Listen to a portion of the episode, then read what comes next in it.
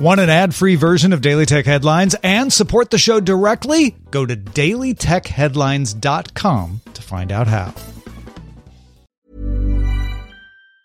Quality sleep is essential. That's why the Sleep Number Smart Bed is designed for your ever evolving sleep needs. Need a bed that's firmer or softer on either side? Helps you sleep at a comfortable temperature? Sleep Number Smart Beds let you individualize your comfort so you sleep better together. JD Power ranks Sleep Number number 1 in customer satisfaction with mattresses purchased in-store. And now, save 50% on the Sleep Number limited edition Smart Bed for a limited time. For JD Power 2023 award information, visit jdpower.com/awards. Only at a Sleep Number store or sleepnumber.com.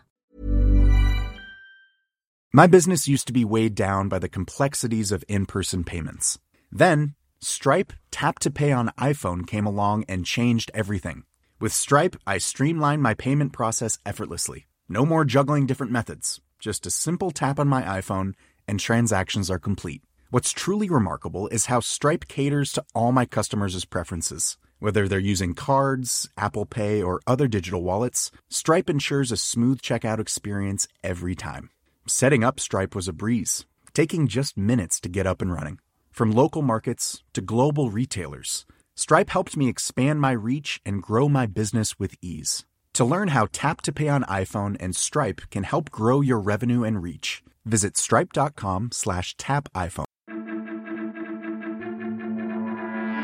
These are the Daily Tech headlines for Thursday, April 21st, 2022. I'm Rich Stroffolino. Earlier this year, France's data protection agency CNIL fined Google 150 million euros for using confusing language in cookie banners. In response, Google has introduced new cookie banners for Europe that will offer reject all, accept all, or more options choices, initially coming to France and then extending across the European Economic Area, the UK, and Switzerland. These new banners will appear on Google Search and YouTube for users not signed in to an account. A new regulatory filing shows that Elon Musk received commitments for $46.5 billion to finance a potential tender offer on Twitter. A tender offer would see Musk purchase some or all shares of the company directly from shareholders rather than through an offer negotiated with Twitter's board. Instagram head Adam Mosseri announced the platform will change its ranking algorithm to promote original content in places like the Reels and Feed tabs.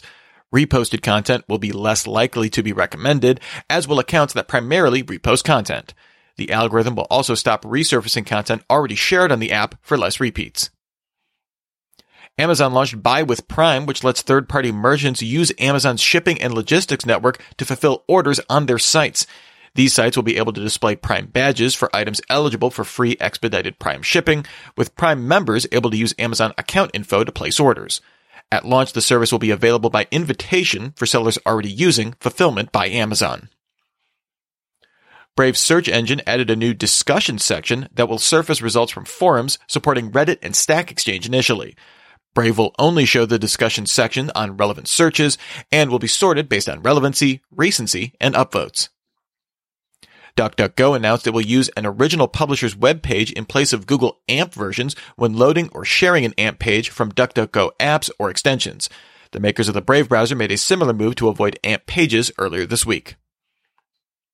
The European Parliament's Internal Market and Consumer Protection Committee voted 43 to 2 in favor of negotiating with member states on standardizing charger ports on mobile devices to USB-C. The committee voted to extend the standard to laptops as well, with exemptions for devices too small for the port, like smartwatches. The European Parliament will vote next month to confirm how it will negotiate with member state governments on the details of this legislation. Canonical founder and CEO Mark Shuttleworth said he was confident the company would file for an IPO in 2023. Shuttleworth said Canonical generated $175 million in revenue in 2021. Ars Technica passed on a report from the South Korean site The Elec that HP developed a foldable OLED laptop using a 17-inch LG display panel. LG showed off a foldable laptop design using the panel back at CES. The device was measure 11 inches when folded. In the larger foldable market, Lenovo was first with the 13.3-inch ThinkPad X1 Fold back in 2020. At CES this year, Asus announced the ZenBook 17 Fold OLED would come to market in mid-2022. Okta released a report on the breach it experienced back in January. Okta said a threat actor got control of one engineer's workstation at the support firm Sitel for 25 minutes on January 21st. During that time, it accessed two customers, but did not perform any configuration changes, password resets, or impersonate customer support. Okta had previously said as many as 366 customers could have been accessed, but the actual number was just two. Apple announced that its communication safety and messages feature will roll out to the UK in the coming weeks. Introduced in June 2021 in the US, this feature locally scans images sent or received on iPhones used by minors for nudity, blurring out the images and warning the child it contains sensitive material. Insider sources say Sony began looking into monetization options to encourage developers to make free to play games in the PlayStation Store, including in game ads. Sony reportedly began considering this initiative 18 months ago and plans to roll it out by the end of 2022. As of May 11th, a new policy change in the Google Play Store will no longer allow developers to use the Accessibility API for remote call recording on Android. In Android 10, Google blocked call recording for third-party apps. This change won't impact call recording functionality offered on the default dialer preloaded onto a device, like on Google Pixel or Xiaomi phones. Microsoft disabled the legacy SMB1 file sharing protocol by default on the latest Windows 11 Home Insider dev channel builds. IT admins can still manually reinstall it, and it won't impact in-place upgrades on PCs. Microsoft says the next major Windows 11 production release will disable SMB1 by default as well. Microsoft deprecated SMB1 all the way back in 2013, and it's not installed on Windows 10 or Windows Server 2016.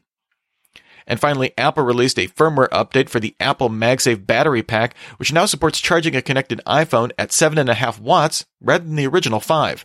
The firmware will update over the next week when connected to a phone, or users can connect the battery with a lightning cable to a Mac or iPad. Remember, for more discussion of the tech news of the day, subscribe to Daily Tech News Show, dailytechnewsshow.com. And remember to rate and review Daily Tech headlines wherever you get your podcasts. Thanks for listening. We'll talk to you next time. And from all of us here at Daily Tech Headlines, remember, have a super sparkly day. My business used to be weighed down by the complexities of in person payments. Then, Stripe Tap to Pay on iPhone came along and changed everything. With Stripe, I streamlined my payment process effortlessly. No more juggling different methods, just a simple tap on my iPhone, and transactions are complete. What's truly remarkable is how Stripe caters to all my customers' preferences. Whether they're using cards, Apple Pay, or other digital wallets, Stripe ensures a smooth checkout experience every time. Setting up Stripe was a breeze, taking just minutes to get up and running.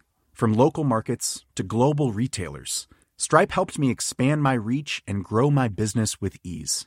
To learn how Tap to Pay on iPhone and Stripe can help grow your revenue and reach, visit stripe.com slash tap iPhone.